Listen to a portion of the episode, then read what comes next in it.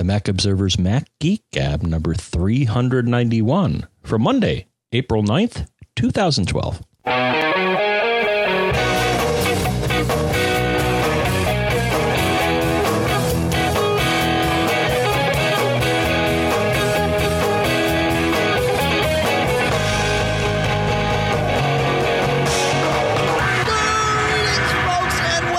To the Mac Observer's Mac Geek the show where you send in your questions, you send in your tips, we send in our answers, we send in our tips. Well, we don't actually send them in. We we provide them here, don't we? And together we all learn something new. Here in Durham, New Hampshire, I'm Dave Hamilton. Here in Fairfield, Connecticut, John F. Braun. And tomorrow I'm going to be in uh, Princeton, New Jersey, as I mentioned on a couple of previous episodes. Tomorrow, well, I should be clear. Tomorrow, the 10th, which you know, depending on when you hear this, maybe yesterday the 10th, or four days ago the 10th, or today the 10th, even.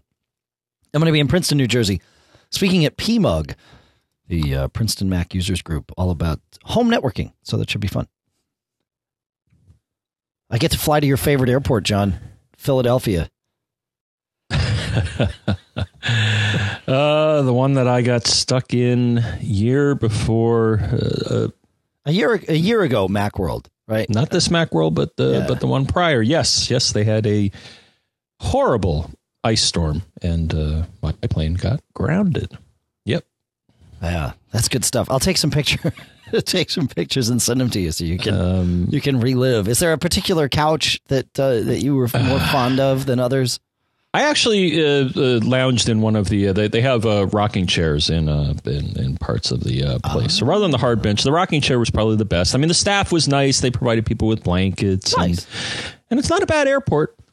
Um, well, other than the fact that it gets shut down, at like you know the the mere sight of like wind or something. But no, this know. this was a bad storm. No, I, I know, mean, but Philly Philly is like shut down all the time. It's like they, they they don't they don't try to like do anything there. It's just like, oh, there might be some weather. Let's shut it down. It's like no, the one this, airport this was nobody, bad. nobody connects through. So, and and I learned that too. So this year, of course, I I, I think I transferred in uh, Atlanta. There you go.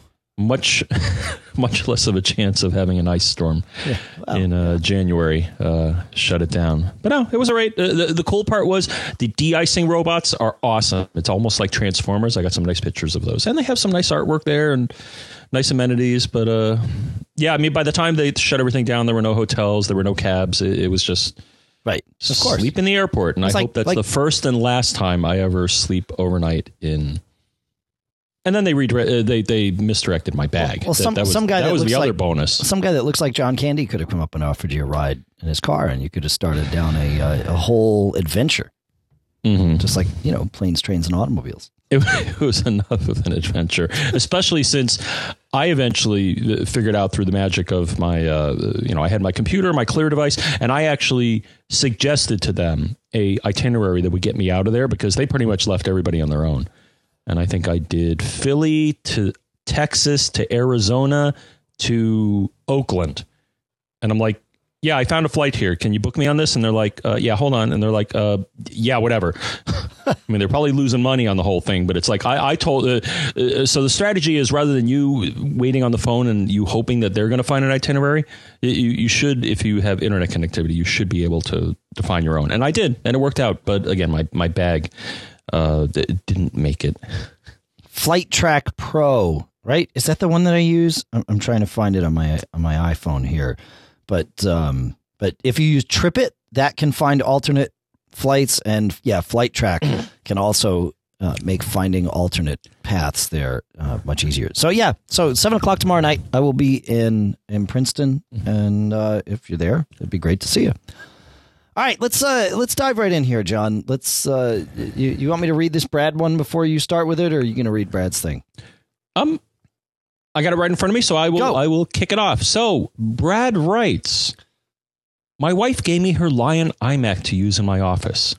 I changed the username and password, but she still says she sees her computer active on the web. The question is, how can I get rid of everything that relates to her account and get rid of her software without reinstalling Lion and Parallels? And this is a multifaceted question here, so I'm going to identify one of the facets of what I think is still left over. and uh, and we're, we're going to bounce this back and forth, Dave. Because uh, it sounds like a simple question, but I don't think it is. I think I think it gets quite deep. So here's one thing that I identified or, or, or I interpreted um, still sees computer active on the web. One place which you may want to look um, where there may be information left over that changing. So first off, I think what what what, what happened here is that he went to uh, accounts, highlighted the account in question, and I think there's that field that says full name. So as far as I can tell, what happened is that that value was changed. Do do do you think that's what that's, happened here? Uh, I don't know what happened. So I, or I'm may have happened. hazard a guess. Yeah, there there are there are uh, there are various things where you need to go and and look. I you know what what it sounds like happened is is what you're saying that this person did not uh, Brad inherited the computer from his wife, but he didn't he kept her user account as opposed to creating a new user account. And and I think frankly that would alleviate many, though not all, of the the potential you know uh, problems or or lingering bits of data. So yeah, yeah, potentially just change the the long username as we call it, but of course the short username, which is used by the operating system, is buried uh, underneath. But yeah, assuming that he kept the the user account the same and just changed its name, then then yeah, there's going to be lots of little things to change.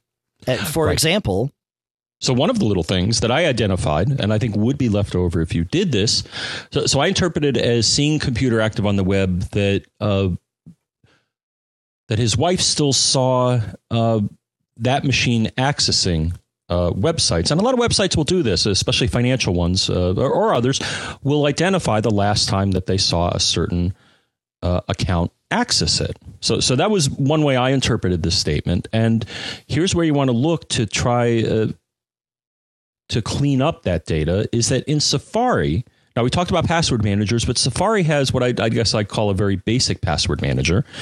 And uh, if you go to Safari in the preferences and you go to autofill, there's going to be um, a number of selections. One of them is username and passwords. And Safari will certainly offer, if you have that box checked, will offer to save username and passwords to websites that you go to. So one play, one thing I suggested is you want to go to that section of the preferences and then click on edit and there will be a selection saying remove all. So that's one of many places where there's data left over that you know just because you change the username that as far as I know that data is not going to change. It's going to stay there. So and actually any of the autofill data you, you may want to go to uh, and and check it out and clear that out. So that was one suggestion I had for a place he'd like to look to clean up and then you have another one. I do I actually, and, and I might even have a better way of doing that, John, because there's mm-hmm. lots of stuff that Safari is going to keep, and if you just if you want if you're if you're maintaining the same user account, um, it to clean out Safari, the best thing to do is to go to to launch Safari and go to the Safari menu and then choose Reset Safari, and you're gonna you're going to see, I don't know, eight or 10 checkboxes there, and you probably uh, want to at least look at each one and, and, and, and perhaps check oh, most of them. So that's going to. That's because that do. is actually a choice in that dialogue. I just saw it. Remove saved names and passwords is one of the checkboxes in the Reset Safari, which, yeah, it's Reset Safari dot, dot, dot and I see one, two, three, four, five, six, seven, eight, nine, uh, ten things there. there okay, that that that is, I think, a better way to uh, uh, good call. That that's a better way to reset Safari to its virgin state. Yep. But um, yeah, so really though, unless you have some very very specific reason that you want to maintain the same user account, I would say wipe out the the user account or just create a new one and and and start fresh with that one. That's going to make life a lot easier for you. But there's one place that even if you do that, the computer will still appear as active. Now, um, that's going to be in, if you go to system preferences and go to sharing, at the very top of that window is computer name. Now, if this was named, you know, uh, Brad's wife's computer or whatever her name is, uh, then that's still going to appear in the Finder sidebar and other sharing uh, places on on other machines that appear on that same network. So changing the name there does in fact make things a little bit easier uh, to delineate what computer is where, and that might be what she's talking about. You know, she might be seeing that in like the Finder sidebar. But I, yeah, I would, um, So I'm trying to think if uh, it, you know, taking kind of taking Brad uh, Brad's specific case out of this, as we're looking at a computer, you know, there's a lot of opportunities where many of us repurpose computers uh, for other family members. So you know, um, privacy and and and security, and even deleting apps and licensing and all that. Those concerns uh, apply less than they would if you were repurposing it to sell, say, to you know either even a friend or or or someone you don't know on on eBay or Craigslist or whatever. So uh, you know, certainly changing the computer name when doing that. Uh, you may not want to wipe out all your applications, uh, but uh, and that that makes good sense. But um, but that that would be one place. Um, the the other the other place would again I I'll say it. Create a new account for yourself. Um, depending on what you're doing, you might want to archive your time machine backups. And uh, by archive, I mean take the the backup and save it off, and then start a new one, so that you've got a time machine backup that sort of is frozen in time from when your wife stopped using the computer, and then you've got one uh, from from when you started. That would be uh, another thing. I'm trying to think off the top of my head of any other places where you'd want to go and and tweak settings. Mail uh, would be yet another one. You you probably don't want to have your wife's email uh, coming on your computer, and so again, if you've got a backup set uh, off to the side, then then you can just go into mail and accounts and remove all of her accounts from there, and then add yours in. Um, I'm trying to think other place. Well, iCloud or Mobile Me, depending on what operating system you're using and how you're doing it. But uh, but uh, you know, log her out of that. Um, and then log you in. That that's actually uh, that's actually in the accounts uh, dialog as well. Mm. So, in addition to full name, which you can change, you can change the MobileMe username associated with the admin account. Yeah, but that doesn't change it for the. Uh, that changes it for like login and find mm-hmm. my and, and back to my Mac. But that I don't think that changes it for the the the like the syncing and all that. In order to change it there, you have to go into either the, the iCloud or if you're still using it, the mobile me preference pane and and also change it there. The two are not uh, the same. If I'm if I'm I, I, I don't think I'm mistaken on that one. I think it's I think it, you can have one account in one place and another in another, and it, it the system's okay with that. So, any other stuff, or are we good on Brad? If you folks, if you folks come up with anything, let us know. I think we're as good as we can be. So, so would it be safe to say that creating a new account is, is probably a good place to start in, in, in a case like this? I, have said it twice. I'll yeah, I'll agree again. So Absolutely. say it again. Yeah, yeah. Create a new account. That's the easiest. So, way. so trying to repurpose the old account by just changing the name of it is uh, you're you're going to have a lot of cruft. Uh, yeah. Come over. Yeah. But if you create the new account, then you shouldn't lose any of the the the apps that are already installed. And I think that that's the goal here is to benefit from the software that was already purchased and installed. Yeah, that's right. Yeah. Yeah. Cool. All right, going on to Austin, not the town of Austin. Oh, actually, wait a minute. Yeah. Yeah. Uh, the, the person, Austin, writes Hi, Dave and John. I have a first gen iPad with iOS 5. I have seen all the commercials and YouTube videos that have iDevices with iOS 5 on them, and in Notification Center, they have Yahoo widgets for weather and stock. However, my iPad does not have them. I've watched various YouTube videos and have not found a solution. Can you help? Okay, so uh, what Austin's talking about here is uh, if you, by default, if you swipe down into the Notification Center, which is the uh, the swiping down from the menu bar there in iOS 5, you will see uh, the weather for your current location and you'll see uh, a little stock ticker. And those are, uh, as as Austin said, little widgets that uh, can be put into Notification Center. But and and they're called Weather Widget and I believe Stock Widget. Yeah. Here's the thing: they only work on the iPhone and iPod Touch. They, there are no widgets, whether or stock or otherwise, available for the iPad. So, uh, so that's why you're not able to do it. It has nothing to do with what model iPad you have. Uh, those of us with the new iPad threes or whatever you want to call the third gen iPad, uh, I can't do it either. So, uh, but if you are on an iPhone, and again, this now doesn't help Austin, but uh, may help the rest of you. Uh, you can manage this by going into settings, notifications, and then you'll see uh, you can sort apps manually or by time. And then below that, you've got in notification center and it lists all of the apps and widgets that are configured to be in notification center. And if you scroll through that list at the bottom of that, you'll see the end of the list and then the start of a new list labeled not in notification center. So if you want your weather widget to be removed from notification center, you can move it down below into that second list. And you do that by hitting the edit button and then you get little uh, sliders where you can grab the various apps and move them down. So you can rearrange your apps that way, and you can also choose what's going to appear in Notification Center and what isn't. So yeah, unfortunately, there are no weather or stock widgets for the iPad. I'm not. I'm actually not sure why, but uh, but that's the way it is. So uh, so you're not you're not missing anything that the rest of us have, Austin. Uh, you're missing everything that the rest of us don't have if that makes sense. so you're in good company. Perhaps that's the right way to say it. Okay. Uh, all right. Uh, let's go to uh, let's go to the phones. Hey, John and Dave. Brad from West Michigan. Got a bit of a problem here. I'm hoping you can help me out with. It's kind of an odd one.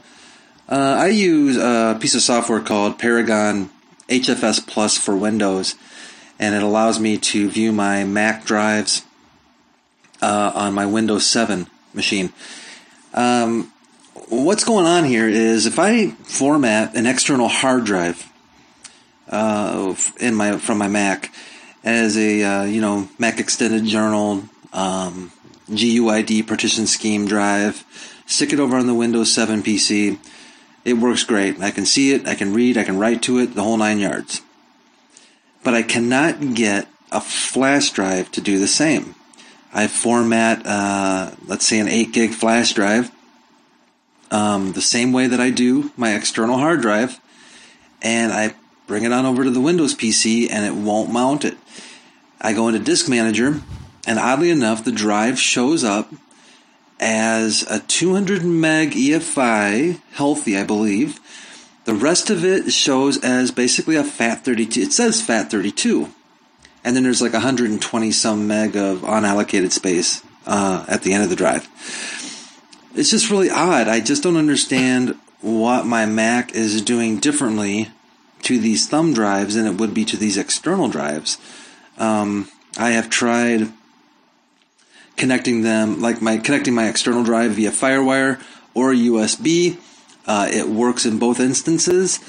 Uh, my thumb drives, I've tried three different thumb drives. They all have the same results. None of them will work um, at all. My Mac can read the thumb drives fine and and plays nice with them, but bringing them over to my Windows 7 machine, um, just can't handle them. The only other thing that I have tried is I have I installed a, a, a Mac OS 10 server. I think it was Snow Leopard server as a virtual machine on my Mac, and I tried the same um, the same the same things with formatting a flash drive and formatting a hard drive, and again with the same results. Flash drives, no go. External hard drives work fine. Um, so, any suggestions or help you can give me? This one's got me baffled. I'd really appreciate it. Thanks, guys. We'll talk to you soon. Bye. Thanks, Brad. All right, John. Let me let me set this up for you just a little bit here. Uh, to confirm, I checked out Paragon Software's website. And sure enough, HFS Plus for Windows 9 will, uh, at least uh, reportedly, support USB devices. So uh, I, I, would assume that means flash drives. Um, so uh, off you go. You set it up. I'm going to knock them down. Okay. I think I know what's happening here, Dave. And, and okay. I think the important part here is we want to make a distinction between two different parameters that can be applied to any storage device. And that is the partition map scheme and then the format um, of the partition. Okay. Okay. Yeah. And I actually tried this. And the thing is, so for the most part, now I have you know, due to trade shows, as you probably do, I have a, a bucket of USB drives. and for the most part, every one that I've gotten, I think for good reason, is comes with a partition map scheme, which is master boot record. Right. And which is, which is the default on the Windows side. Correct. And the thing is, for the uh, uh, the Mac has no problem reading USB drives, and and I think that's why people do it is because it can bop between. Uh, uh, as long as you're running a modern operating system, it can be read by both Macs and PCs and and and Unix machines. You know, Sure. almost any machine can understand that partition map scheme.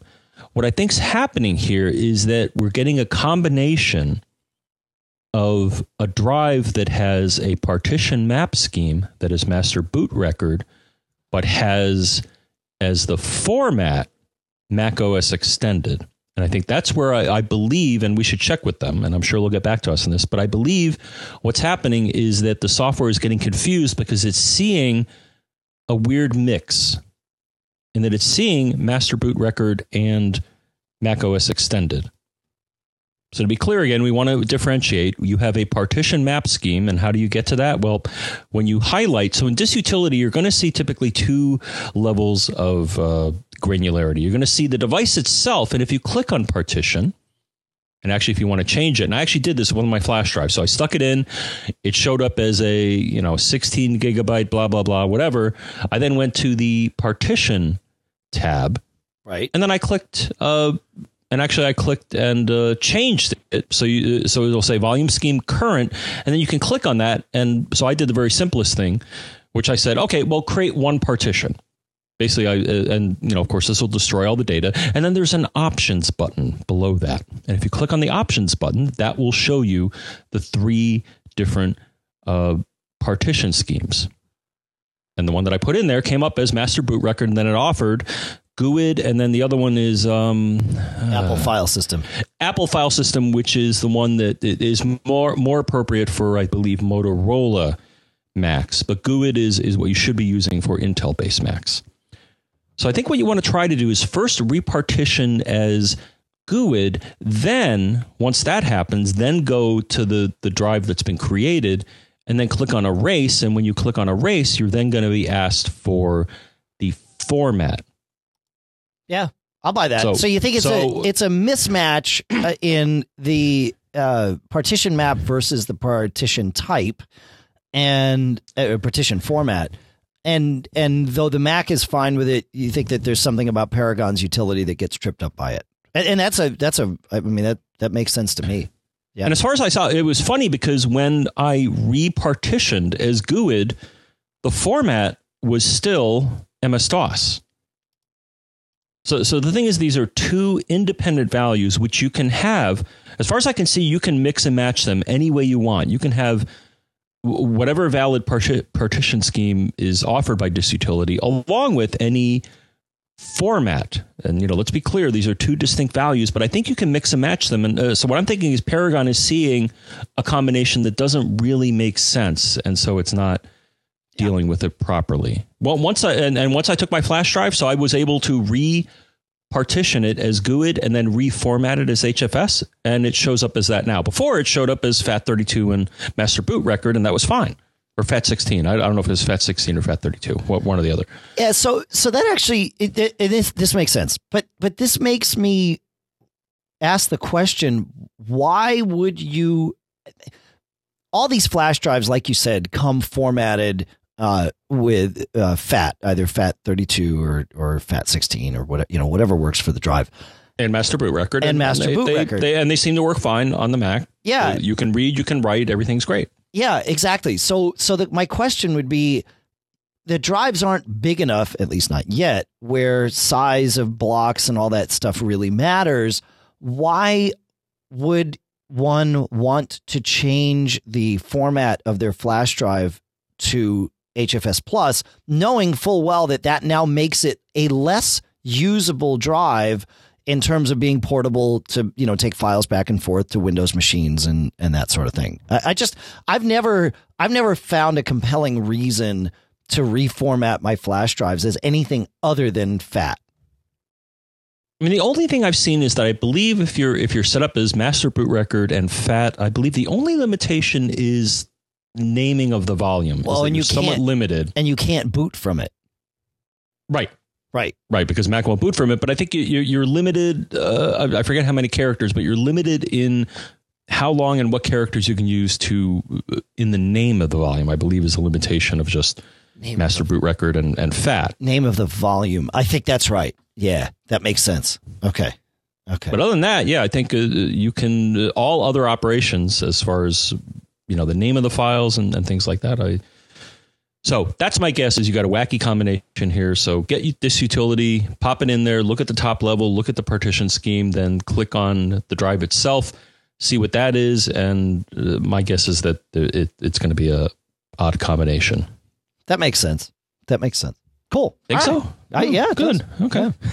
Uh, all right. Our first sponsor for this show is Barebones Software, of course, at barebones.com with BB Edit.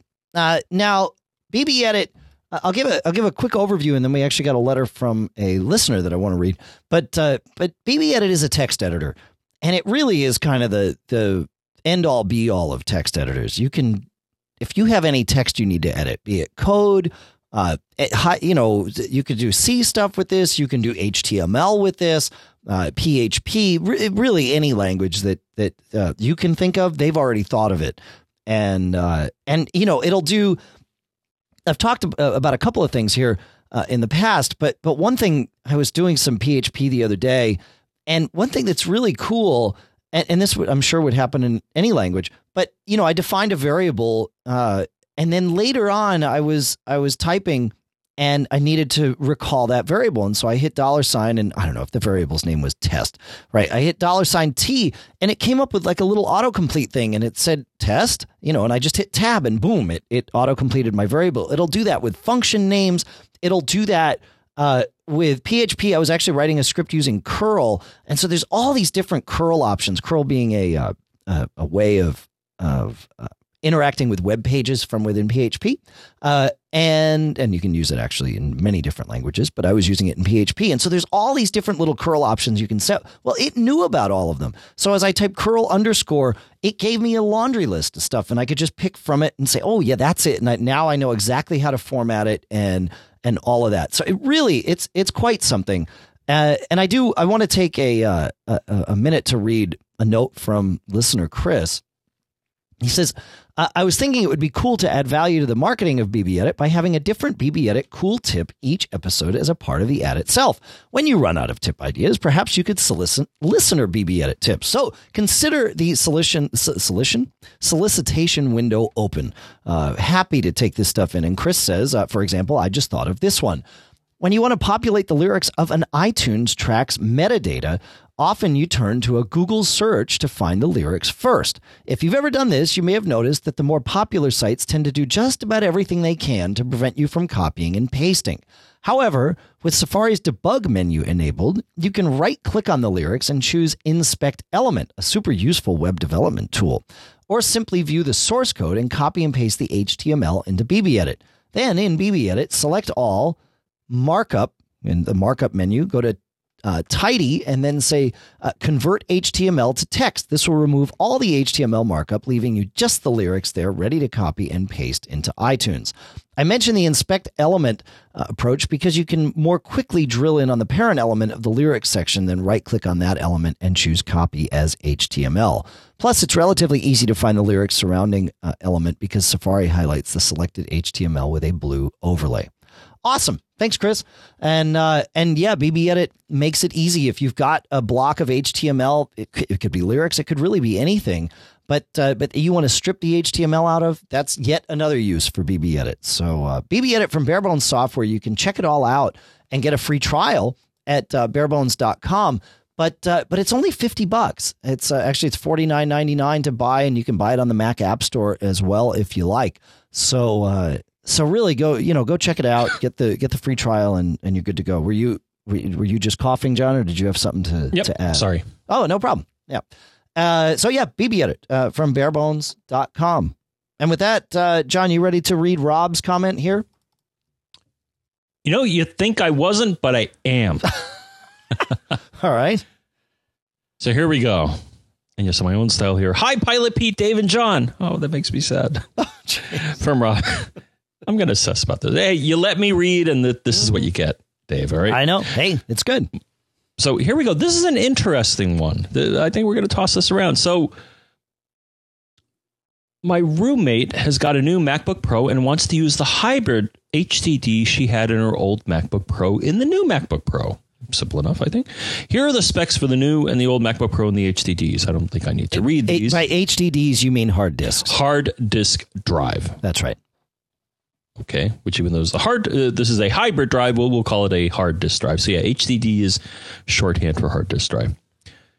Well, now we're also so all systems are running uh, OS 10 Lion 10.7.3. The old MacBook is a mid 2009 2.66 gigahertz dual core with the Seagate Momentus XT hybrid 500 gig drive. Uh, the new MacBook Pro is a late 2011 2.4 gigahertz uh, i7 with four gigabytes with a Toshiba MK blah blah blah uh, drive. The problem is that when we install the hybrid HDD in the new MacBook Pro, we get three beep tones when we try to install OS 10 Lion on the new hard disk drive. The hybrid HDD is formatted to Mac OS 10 journaled, connected to a Mac Mini via USB. When we try to install Snow Leopard on the hybrid HDD, we get a no access sign, uh, which you know we've probably all seen, which is a symbol with a line through it which is bad. we have upgraded the firmware of the hard drive from SD26 to SD28, which I confirmed is the latest version. Uh, but this has no effect in the new MacBook Pro. We hope you guys have a solution for us to get the hybrid HDD working in the new MacBook Pro. This is from Norway. Oh, that's cool. All right. Didn't know we had listeners far and wide, yeah, even in Norway. Yeah. So, my first reflection here, Dave, is uh, the, now the, now the thing that concerned me here was the mention of three beeps. Now, I'm going to go with. Well, I don't know. You know, now reading this, I'm not sure if this is what's happening but here. But welcome is, to my world. You know, I th- it's it's funny because as I read it over, I wasn't sure if uh, if your previously thought of solution is the right one. Happens to me all the time. Or what I found. But uh, here's the thing. Talk about the yeah. That, talk about the three beeps. Go. Well, the three beeps. So what happens is that the Mac, like almost any computer, performs what is known as a post or power on self test, which just checks out the hardware and, and just makes sure that everything's in in at least a good enough state where the machine can try to start up. Now, hearing this statement, three beeps, there is an article here, which we will, of course, link to, which if you try to start up your Mac and you hear three beeps, um, what this means, uh, based on this article here from Apple, is that the machine could not find any good banks of memory. That's bad. Okay, and and most of most of these beep codes here. Actually, I'm looking at this. So so you can get one to five beeps. So if you start up your Mac and you hear any number of beeps, it could either mean no RAM, incompatible RAM, no good banks, no good boot image in the boot ROM, which yeah, that's that's bad too, or processor is not usable if you get five beeps, which is like whoa. So I'm trying to think why trying to plug this drive in because I mean it, it is a SATA drive. I mean it, it should be and looking at this model of Mac, I mean I looked at this and this the the, the newer Mac to install the hard drive, it looks like what you have to do is you have to take the screws out of the lower cover. So it's not one of the Macs where you can just pull off the, uh, the, you know the access door for the battery and replace the hard drive. That that that was nice when they did that. But this Mac, if you pull off all the screws on the bottom and you pull up the cover, it looks like the hard drive is directly accessible, and you should just be able to pull it out and put in the new one. So I'm kind of scratching my head here why you would get. Uh, uh, the the three beep RAM error, putting in the new one, other than you may have uh, I mean, looking at this RAM on this machine, I mean, it's kind of hard to get to. I don't know if, I mean, I'm hoping something didn't get zapped or something got, you know, miss, uh, you know, knocked, knocked out. I mean, I don't know if you want to reseat the RAM here. I mean, that that was one of my thoughts. But reading this again, uh, I mean, uh, uh I'll toss it to you, my my esteemed colleague. Yeah. I mean, three beeps. I mean, what does three beeps mean? I mean, to me, three beeps. Uh, what outside of a power on self test? Well, it depends panic. on it depends on when these three beeps are happening. If they're happening, you know, if you if you shut down the machine, you uh, replace the drive, and then started it back up, and immediately you get the three beeps, then yeah, that's part of the power on self test. And it means, like you said, no RAM or bad RAM.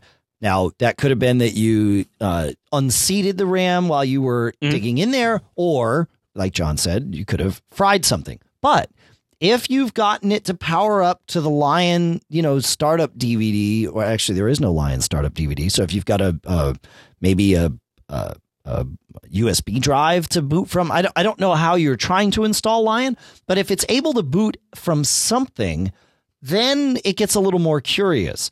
Uh, so, so that's, you know, that's, um, that, that's, that that's where we scratch our heads. Now, as far as not being able to install Snow Leopard on the hybrid, if it already has Lion on it, then yeah, you're not going to be able to install Snow Leopard as a normal install. You'd have to do an erase and install because Snow Leopard doesn't uh, downgrade from Lion. That and that makes sense. But uh, but if the if the three beeps are happening as the Lion installer is running, that's really weird. That um and and I'm guessing that's not what you're telling us here, but it is possible that that's what's that's what's happening. So, uh, in that case, I would uh, run disk utility first and format the drive. Now, obviously, you need to make sure you have a backup of whatever data was on there. But uh, but if if that's actually happening from within the installer, you can go and uh, and run disk utility, and then from there, you just wipe the, the, the drive clean and now start from scratch with a fresh install of Lion. That that's where I would go with this, and and that you know if if it is something wacky about what was the data or the installation that was previously on the drive, that's going to go ahead and wipe it all out and and let you start from scratch. So that that those are my thoughts on that. I, I don't I don't I don't know that we have any anywhere to go on Um, this one, but that's Well, the only kinda other the thought I would have is, uh, and it kind of relates to the the flash drive thing, but I, I would just make double sure that the hybrid drive is partitioned and formatted in the right format here. I'm, wondering if the newer machine is more sensitive to to that sort of mismatch. So just Yeah, make sure it's possible. GUID and it's uh, HFS plus. Uh, you know, the other thought is, I mean, this would eliminate a problem with uh, you know, like what we suspected zapping the machine is maybe putting this drive, if you do have one, and if you don't have one, you may want to get one, uh, maybe putting that drive in an external enclosure and see if you can install the OS on that. But, uh, to me, what that would eliminate is a problem with the hardware, uh, some flakiness in the hardware in the machine itself. I mean, you certainly should be able to do that. If you boot from a DVD uh, or you know the Lion installer, you should be able to install to a FireWire or USB drive that's connected to that machine. So that's the other thought I have. Yeah. Yeah. Cool. All right, well, we'll have to we'll have to wait to see and hear back. Yeah, you know, I, I want to try one of these. I, I think I'm going to approach. Um, I don't know if I'm want to lay out the cash here, being a cheapskate, or uh, approach uh, Seagate and say, you know what, you, you should, you know, because we just got done with, you know, I, I reviewed the uh, Samsung Right. Uh, 470 series SSD, which uh, Yeah, I'd be know, curi- I'd be is a screamer. I mean, it's a screamer, though. Though for my taste, it's it's a bit uh, pricey, and I don't think. Uh, I thought uh, you had already checked out one of these Momentus drives. No, I had not. I, I've been considering it. So, so okay. I, I've checked. that- So I checked out the the you know the 470 series, excellent drive. You know, smoking fast. Even though my MacBook Pro is only SATA one, you know, it's crippled.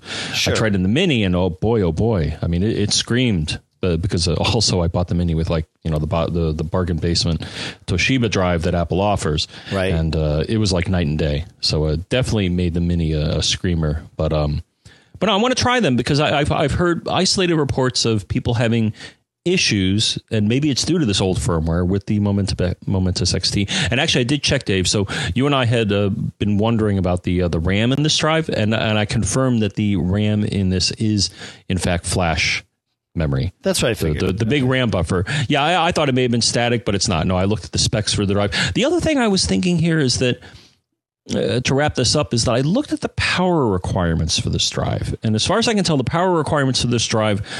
Uh, I, I think I saw it, it, the wattage that it drew because I was thinking, I wonder if this drive is drawing too much juice and causing some trauma for this machine that it's being put into. sure. But this drive doesn't really draw too much, too many more watts than your standard.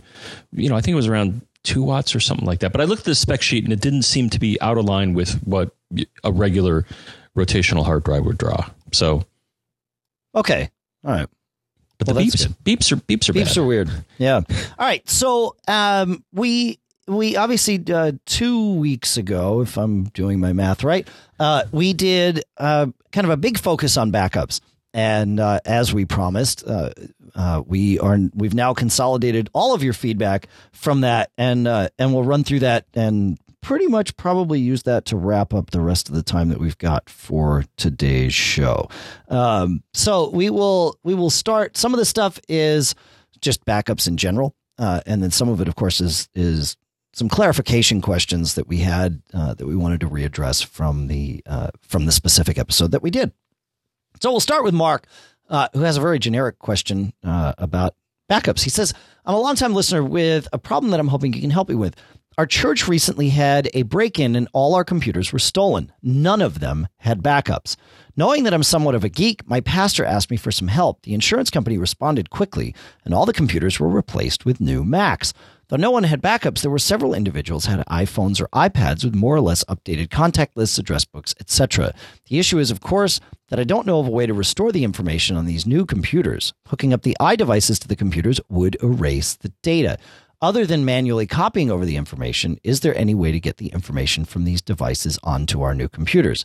So this is something that we've we've certainly talked about before, uh, and I see that there's three ways to uh, to to do this. Did we did we answer this question on the show, or did we just prep it earlier, John? It's it sure sounds like something that we've we we've gone through very specifically, but um, no, John.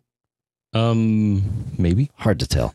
Okay, uh, so uh, we'll run through it anyway. It's it's it's good to remember. So the first thing that you can do is you can take an iDevice and connect it to any Mac, and it'll say if it tries to auto sync, it'll say it's got to wipe it out. Don't let it do that. Hit cancel, but leave it connected. And in iTunes, you can go and right click on the device in kind of the the the iTunes sidebar there and choose backup. This will shoot a backup of that device onto your Mac. So that uh, that that's one place to start. So at least as you muck around and try and get data off, if you happen to screw up, you've at least got a backup of this device with all of its data, at least that it has on it.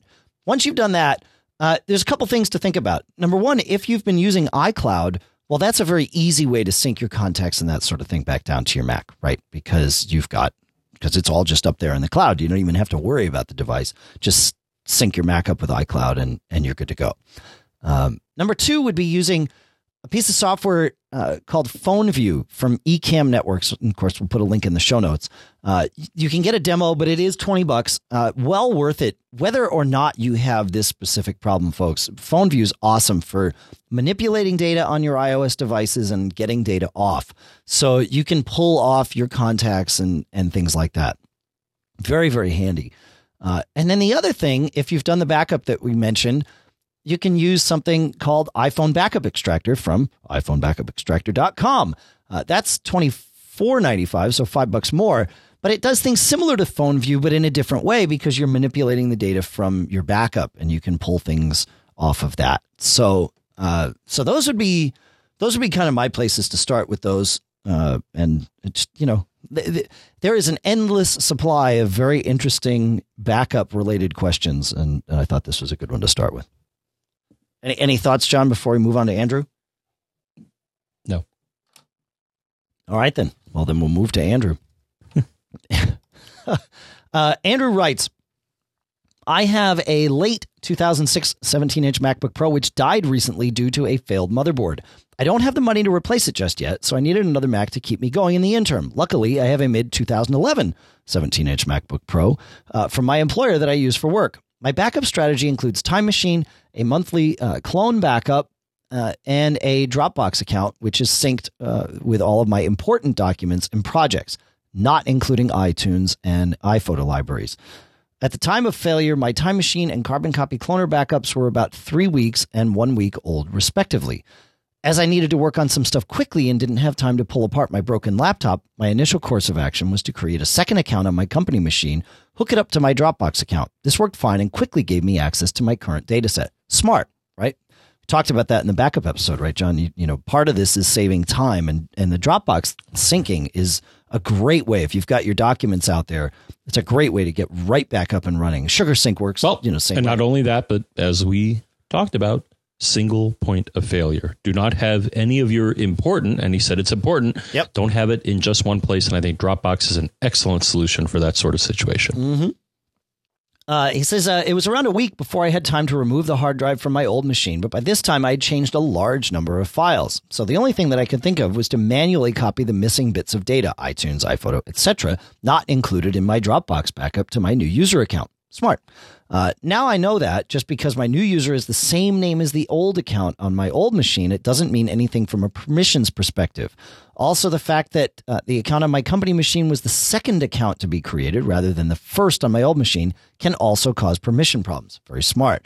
Uh, but in my position now, uh, that I have everything working fine, I have all the data on my company machine, I have a couple of questions.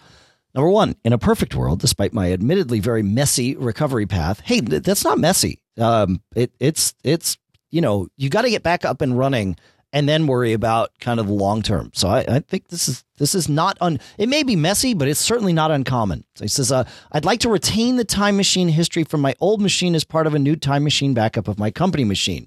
Despite closely following uh, instructions that we'll post in the thing, he says I can get the first dialogue which offers to let me use the old disk, but I'm unable to actually get it to work." Number two, uh, the data on my company machine now comes from two sources my Dropbox backup and the stuff I copied from my old hard drive. Everything works, so there are no massive issues. But when I want to access data that has come from my old hard, hard drive, I get prompted to enter my account password. I know why this has happened and accept that my messy recovery caused it, but I'd like to know if there's a way to get to reset permissions on everything under my user folder so I don't get the error and whether doing so would create further problems. Okay. So uh, for let's let's go to number one here. So with his time machine backup that he wants to preserve, I, I, I really think that you're you're you're barking up the wrong tree with that. I, I get that there's Whoa. on paper you want to do that, but it I think it's a bad idea for a lot of reasons. Number one, that's your only backup. So it, you know you're now doing something that Apple doesn't support or recommend, and you may wind up blowing away the one backup that you have of that old machine, right?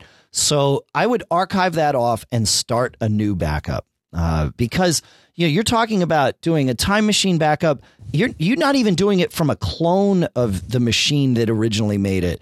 You just you're doing it from a completely different machine that happens to have some of the same user account data in a second user account. It's going to be a train wreck and most of what you have on the old backup is going to not be uh, relevant. So I think you save that off and start a new time machine backup. I, I think it. I, I, think otherwise you're crazy. Uh, honestly, it, you're gonna you're gonna get yourself into a real world of hurt. It sounds like you disagree. I hear you clucking and uh, and and huffing over there. So, so I was not us. clucking. Oh, I didn't. Cl- okay. I have not clucked All right. Well, during this episode, though I may. But I'm with. No, I'm with you in that. Well, on the one hand, when I upgraded recently, did an upgrade to my MacBook. Yeah, when I got the new drive, you know what I did, Dave? I did try to force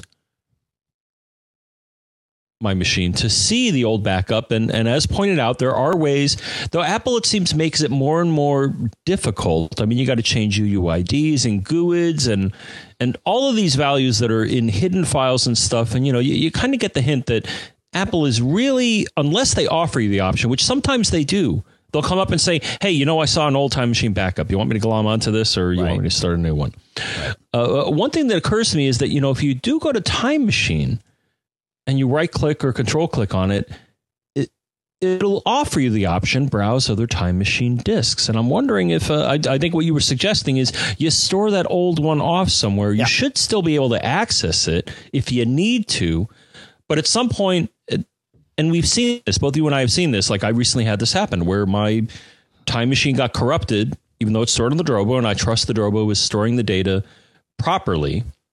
Well, you know, I have my doubts. A little tangent here. I actually had my doubts here because I had some media files recently uh, with a VLC update uh, freak out. I'm like, what is going on here? You know, there were old uh, uh, real media files that I wanted to keep. And I tried to play them with the recent version of VLC and they didn't play back properly. I'm like, oh no, is my Drobo freaking out? No. and another weird tangent here. So so apparently VLC, the newer VLC is doing some weird things with real media files because I actually found uh, a new version of the real media player and it played them back fine. So that made me happy that my data was not being corrupted. It was the latest VLC update. Apparently, they made some changes to their real media codec, which didn't work with some of the files that I had. But that's good to know. I mean, I realize it's a you know tangent from a tangent, but but that is actually really good. no, I ran tip. into it. That's I was good. freaking out again. I, I was seeing data that that played with an old application, and all of a sudden didn't. Right. I mean, it was coming up with scrambled data in the playback window, and I'm like, wait, what is going on here? Is the data getting corrupted? Because we've heard of isolated cases where the Drobo doesn't necessarily flash the red light when something's going wrong. Yeah. You know, just like any drive. Sure. You know, sometimes it happens. Though, though, though for the most part, uh, I would say I still trust my Drobo. Yeah. Yeah, I trust the Drobo. Uh, I I have not had any data get destroyed or disappear or anything like that. So so we're cool. But yeah, so so, so with what you're saying, yes. So Time Machine can still look at old backups, but I would say yes, starting fresh every now and then is is a good thing. Yeah. For, oh, it's for, I- uh, yeah. for Time Machine because and especially especially in a situation like this i mean again you're not even talking about it's not like you restored 100% from that time machine backup and now you want to keep dumping things at it you're you're coming from a completely different installation you, you just don't want to mix and match that it's a i think it's in for a world of hurt um all right number Agreed. 2 uh so yeah, repairing permissions is an interesting thing, and it's uh, you know we all see the repair permissions dialog in disk utility, but as we discussed, that only repairs permissions for things that have been installed by Apple through Apple's installer and are Apple uh, things. So it's not going to mess with your user permissions. It's not going to mess with any of that. Uh, so it, there's a couple things you can do. Number one, we'll point you to the article, but you can you can run that uh, terminal based permissions repair utility uh, that exists in Lion. You have to reboot from the uh, the the recovery partition in order to do it. Uh, but that will that's probably in your case a great thing to run because that will repair permissions on your user folder.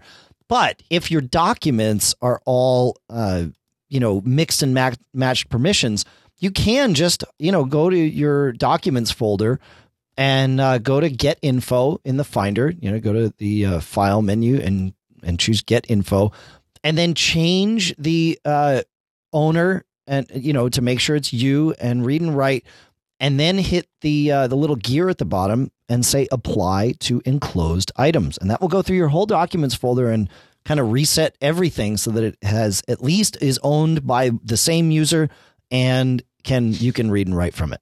So that I think just I think that's that's the way to do that. Mhm. Yeah. All right. Uh, uh moving on. We good to move? uh, we can't move back. Can't- we can't move backwards. There's no well, we going back. could, but th- that would just be crazy. Okay. Back to the Future. That's right. So, so Chris writes, uh, I just finished listening to your backup session and wondered what you guys do for your MacBook Pros that have had their super drives replaced by an SSD. Uh, following your example, a few months back, I took the plunge and using the kits from OWC, replaced my optical drive with a Mercury Electra 6 gig SSD, plus upgraded my RAM to 8 gigs. Super fast system now on an early uh, 2009 MacBook Pro. My question is about how you arrange your backup when your SSD startup disk is the Time Machine initializing drive, and yet most of your data is on the old rotational drive. I guess you have to physically choose which folders on which drives you want to back up to Time Machine. What then do you do about cloning your drive? I kept my prior Lion install on my rotational disk, so I can always start up from that and access the majority of the data should my SSD die. Should you do a separate backup from the old drive, or is there a way in SuperDuper and Carbon Copy Cloner uh, to clone more than just the startup drive? Okay, uh, so to be clear, actually, I, I never did this. Anytime I upgraded to an SSD, I actually replaced the rotational drive. But in my iMac, I have uh, an SSD as a boot drive, and then I also have a uh, uh, a, a, a rotational drive that I, I you know it's much larger, and I store a bunch of stuff on. So, but but here's the here's the first important thing. Uh, for your first question, Time Machine will automatically back up all internal drives unless you specifically exclude them, and you would exclude them by going into System Preferences, Time Machine options, and uh, and you can choose what you want to exclude there. But but like for me, uh, everything on my boot disk and everything on the internal drive, the internal rotational drive in the iMac, uh, all gets backed up as part of one comprehensive time machine backup of that Mac. So in that sense, I think you're going to be okay. Uh, that's that. In fact, I have one folder on my rotational drive that's called files not backed up because there's things that I wind up putting out there, you know, torrent files and this, that, the other. I just sometimes I have huge files that I'm moving around and I don't want some time machine backup to trigger and, and try to back up some, you know, two gig file that I'm not going to keep and I don't really care about. So that's, um, that's, uh, that, that's one thing. Uh, as far as cloning, uh, there are, I would say you want to clone both disks and and I think you can set up Carbon Copy Cloner. You you you just set up two jobs, one to clone one disk and one to clone the other. Uh, you know, you want to preserve your ability to boot your Mac in the event of catastrophic failure, and uh, and then you want to have a recent enough copy of your work environment. Now, of course, you could use Dropbox, like we talked about here, and and there's various other things, but I, I think in in the end, yeah, you want to you want to clone it all clone whatever you would need to get immediately back to work. And eh, you know, I think Andrew, uh, sorry, uh, uh, yeah, it was Andrew. I think his example is a great one. You know, he got himself right back to work, and then a week later, here's when he went and you know extracted the stuff from his time machine backup and sort of rebuilt that system that he had.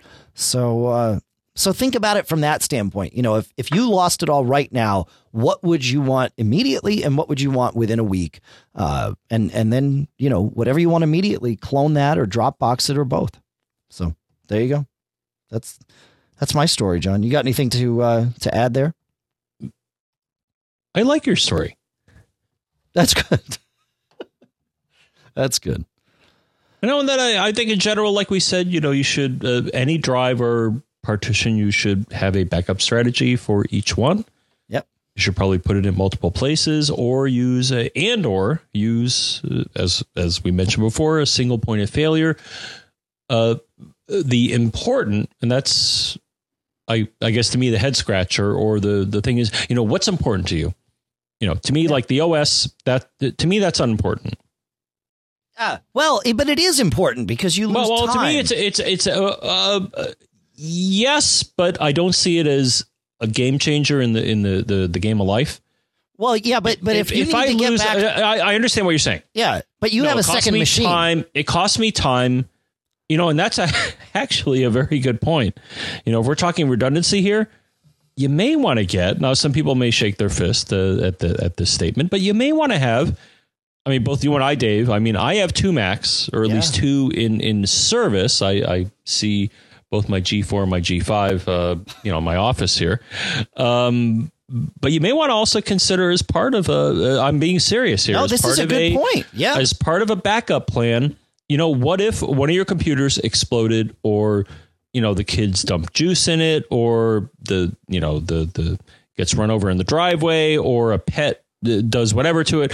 I, I don't care what it is. The thing is, at least I have at least two distinct computers. I have my Mac Mini and I have my MacBook Pro. So if one machine fails, and I've had this happen, especially yeah. when I had to send the machine in for service, in that I would typically create a backup before I send it off uh, of the contents of one machine onto a drive. And the Mac, uh, unlike some other computing platforms, tends to be able to tolerate you taking a backup of one machine and putting it in a another machine and you can work with it as long as it's a recent vintage and you don't do any radical changes in the OS or the uh, you know the hardware platform.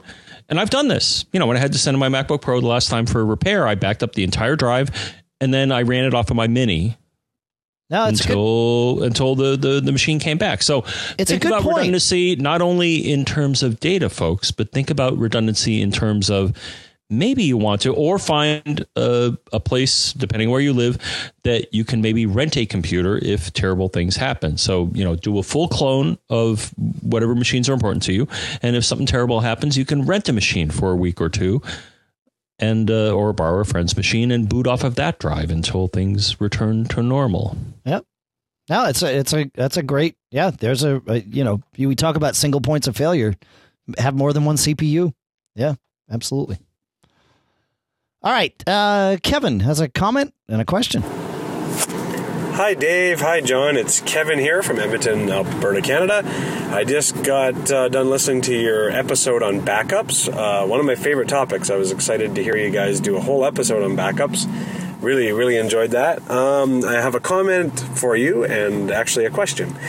So, my comment is I really like the idea of doing an image of your drive, uh, like you said, Dave, daily. Um, I use a cool piece of software I'm sure you've probably heard of called ChronoSync.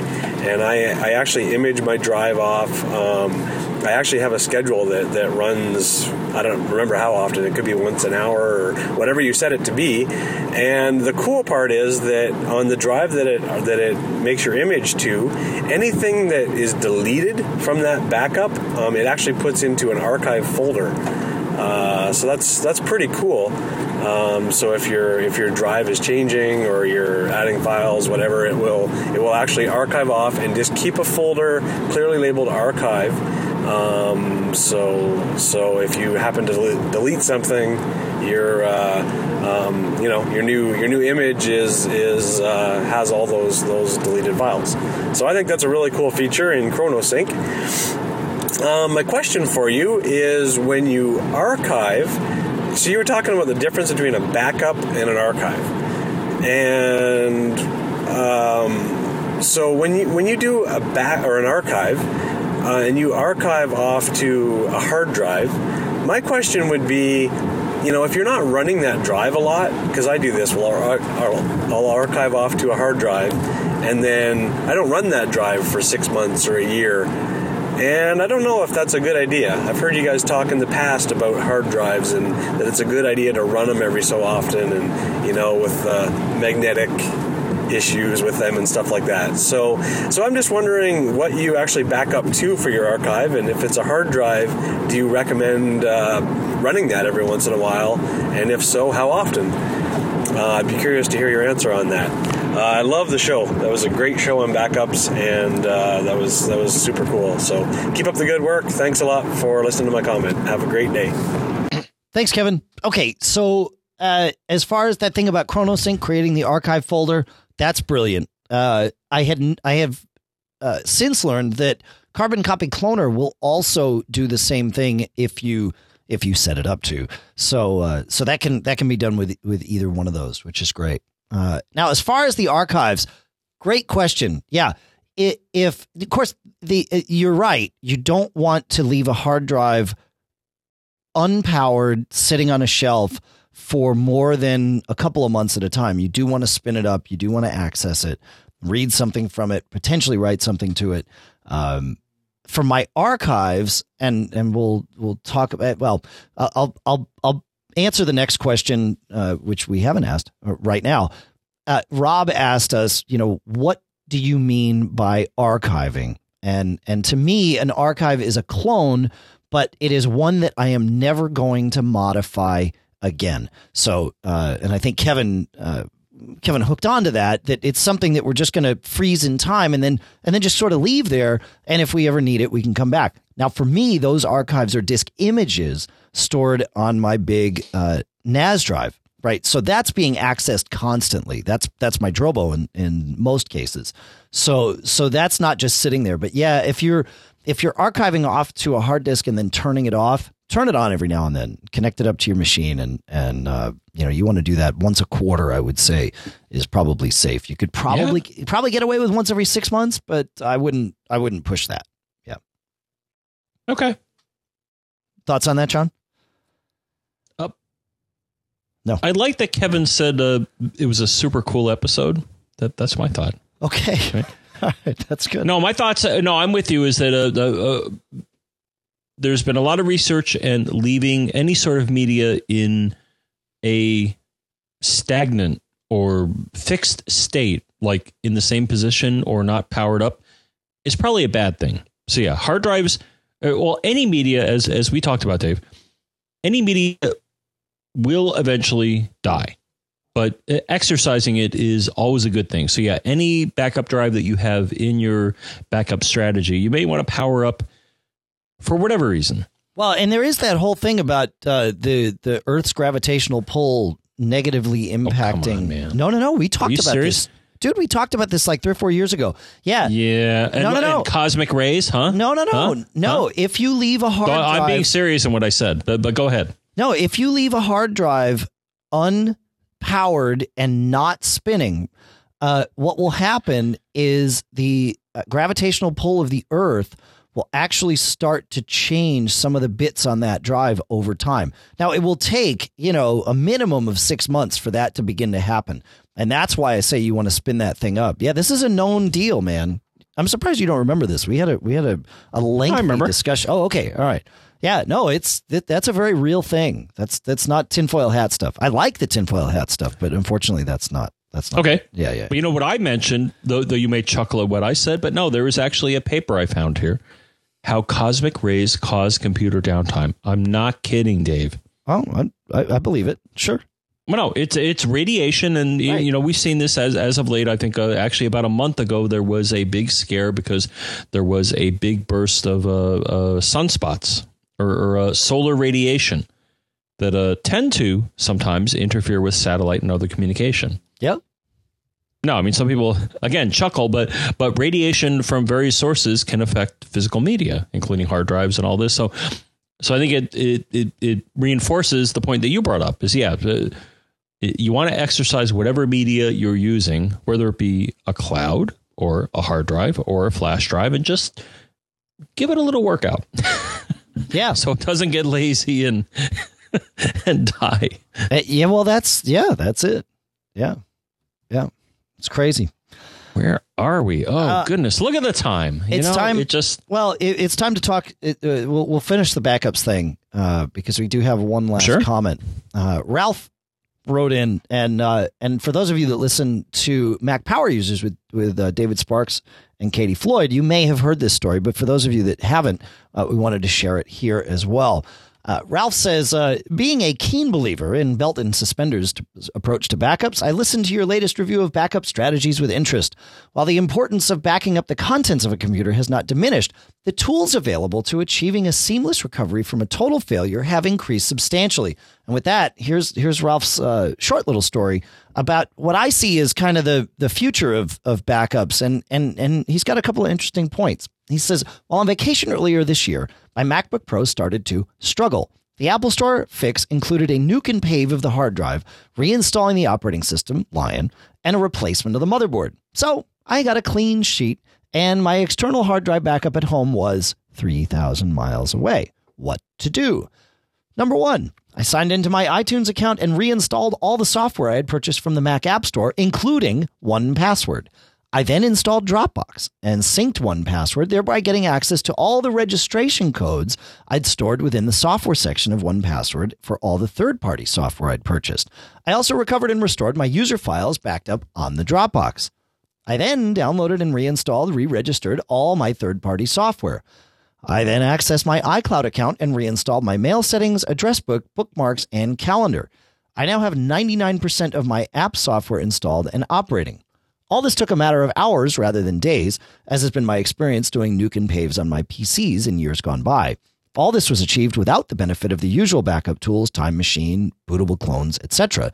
None of this could have been achieved without access to the internet, of course, and my cloud based backup tools, iCloud and Dropbox, as well as an orderly record of software licenses, which he stores in 1Password. Uh, restoring big files, media files, uh, and photos had to wait until he got home. He doesn't subscribe to iTunes Match. He says, I continue to make, maintain my backup workflow that includes backing up to external hard drives using Time Machine, Carbon Copy Cloner, etc. However, I was, the, I was surprised at the extent to which I was able to recover without these tools. And, and again, this speaks to that, you know, multi-tiered strategy. And, uh, you know, of course, he could use something like Dolly Drive or, or whatever to do remote backups and remote restores. But, you know, as he said, in a matter of hours, he was able to get himself back up and working with the files that mattered and that's the key. So so not only doing your backups you know we talked about making sure you know how to restore but think about how you would restore. Because as as ralph found you know his probably he had not thought through this particular strategy because he thought he never he probably never thought he would have to. But as it turned out he had his stuff pretty much available to him no matter where he was. And that's um that's a cool thing. That's That's what we like to hear. So thanks, Ralph. Thanks for uh, for sharing that, and thanks everybody for commenting and sending in your tips and all of that good stuff. And I guess uh, I guess we're back in a back in a week. Is that right, John? A week? You're right. 392 is uh, Monday the uh, not the 9th. So it would be Monday the 16th. Right? Yes, sir. Yeah. Okay. All right, John. Uh, so we certainly appreciated all the questions and tips, uh, but now we need to make sure everybody knows how to talk to us. Do you want to start that off, John? I prefer English. I do know a little Spanish. I'm not sure about your foreign language acumen there, Dave. I, I'm pretty much in the same boat as you. My, my Spanish isn't bad, but uh, my English is better. Muy bien. So, but I would say the first way that you could reach either of us, and English is our preferred language, that we can try to entertain others, because we have translators. I like Babelfish. Babelfish is fun. Um, but you probably want to send an email, and that, that's probably the most universal way of communicating with us, and probably the least expensive. And you want to send an email to feedback at macgeekgab.com. John, I believe you said feedback at macgeekgab.com. And brother, your hearing is impeccable because I certainly did say feedback at macgeekgab.com. It's outstanding. Uh, you want me to tell them about how to call us, don't you? 206 666 Geek is the number you can call, and John Geek is 433 plus 5. uh, all right, let's go with that. That's good. Trying to think of different ways to mangle that. Four, three, three, five. Or geek. I like geek. I mean, oh, we were so lucky to get that number. yeah, it's good stuff. Because I'm a geek, you're a geek. We're all geeks. Or up and coming geeks. Or aspiring geeks. It's all about learning how to be a better geek. That's uh, you know, that's kind of how it works. We've all got computers, we've all got networks, we've all got backups we've got to manage. So we've got to, you know, at some level. What else do we have? Good. Well, we have this other thing, and you know, there's a bit of controversy here, Dave. I'm going to introduce it. So, another way you can reach us, Dave, is that you know we open up this little Facebook page a while ago, and if you want to reach us on Facebook, where you can see, well, we have some chatter, we have some interaction with uh, our our beloved user base. Facebook.com slash MacGeekGab. Now, the only thing I'm going to have here is everybody's all upset that Facebook acquired Instagram. What is up with that? I don't get it, man. I love Instagram. I don't know if I love Facebook, but Facebook is certainly a viable platform. I, I don't understand why people are all upset about it, but we'll see. So, facebook.com slash MacGeekGab. You will see when we post the show. You will see when we post the show notes, and you can interact with us on our Facebook page. But what, what else, Dave? There must be more.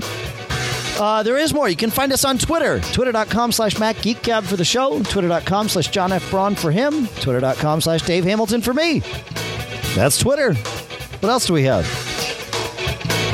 Wait, what else? There, there must be Oh. more Twitter. Oh, and the band. Oh, did they go on strike? They Oh, did. gosh. They're back, though. the band's not on Twitter. Good contract negotiation. what else on Twitter? Oh, well, we got Pilot Pete, them. and we have Mac Observer, too. Ah, there we go. Okay, great. Um, the phone number. The We'd like to thank Michael Johnston from the We Have Communicators podcast. He converts this show to AAC for you. Uh, you can check out his podcast, though, at wehavecommunicators.com, all about the iPhone and iPad and apps. And he's always got uh, great guests. Adam Christianson and Jeff Gamet are uh, pretty much staples on that show with him. So definitely something you want to hear. Uh, and of course, we'd like to thank Cachefly, uh, C A C H E F L Y dot com, for the bandwidth. They're a distributed uh, content delivery network, and they do a great job at getting the show from us to you. And of course, we'd like to thank our sponsors in the podcast marketplace with uh, BBEdit from Bare Bones, as you know, TextExpander from Smile, and, uh, and Gazelle at gazelle.com. All right, folks, that's uh, that's I think going to do it for this show. think so? I think so. There must be something we forgot. No, iTunes comments. Always welcome. There you go. I've seen some. Thank you so much.